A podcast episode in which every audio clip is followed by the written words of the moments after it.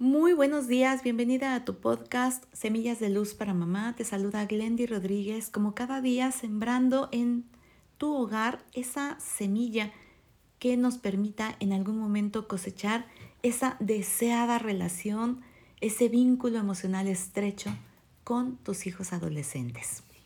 Hoy vamos a hablar de la emoción de la aversión en esta serie que estamos llevando a cabo sobre bienestar emocional, donde te invito a que no te pierdas los dos siguientes episodios que vamos a tener sobre esto y si no has visto los anteriores, por favor escúchalos.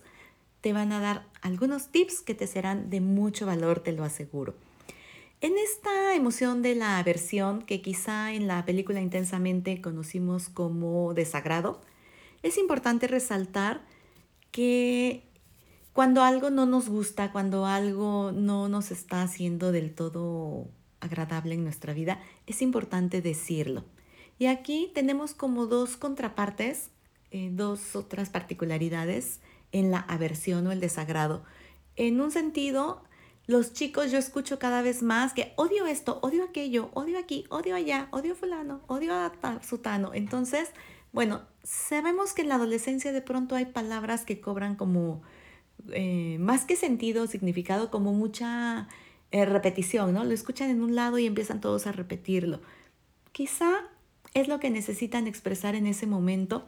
Lo que sí sería valioso es que se pueda eh, poner en perspectiva cuando es tedio, cuando es desagrado, cuando es aversión y cuando verdaderamente es algo que llega como ese extremo y podemos llamarle odio. Habemos personas que no nos gusta o no estamos como muy familiarizadas con estar usando esa palabra. Eso se lo dejo al criterio de cada familia, porque pues en algunas ocasiones, si fuera necesario, yo misma comento, ¿no? Que hay que expresar estas cuestiones. Así que en el caso del tedio, te voy a decir brevemente, cuando un adolescente está como en esta situación de como de aburrimiento, como de fastidio, también hay que darle oportunidad a que lo procese. Puede ser que te encuentres con grandes y agradables sorpresas en cuanto a que su imaginación y su creatividad le permite expresar cosas maravillosas. Así que bueno, vamos a ayudar a los chicos a expresar todas estas emociones en cada una de sus dimensiones de acuerdo a lo que están experimentando.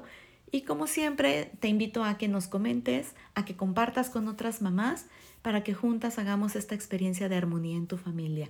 Como cada día te mando un abrazo enorme con muchísimo cariño. Soy Glendy Rodríguez y me encantará leerte en nuestras redes sociales. Hasta mañana.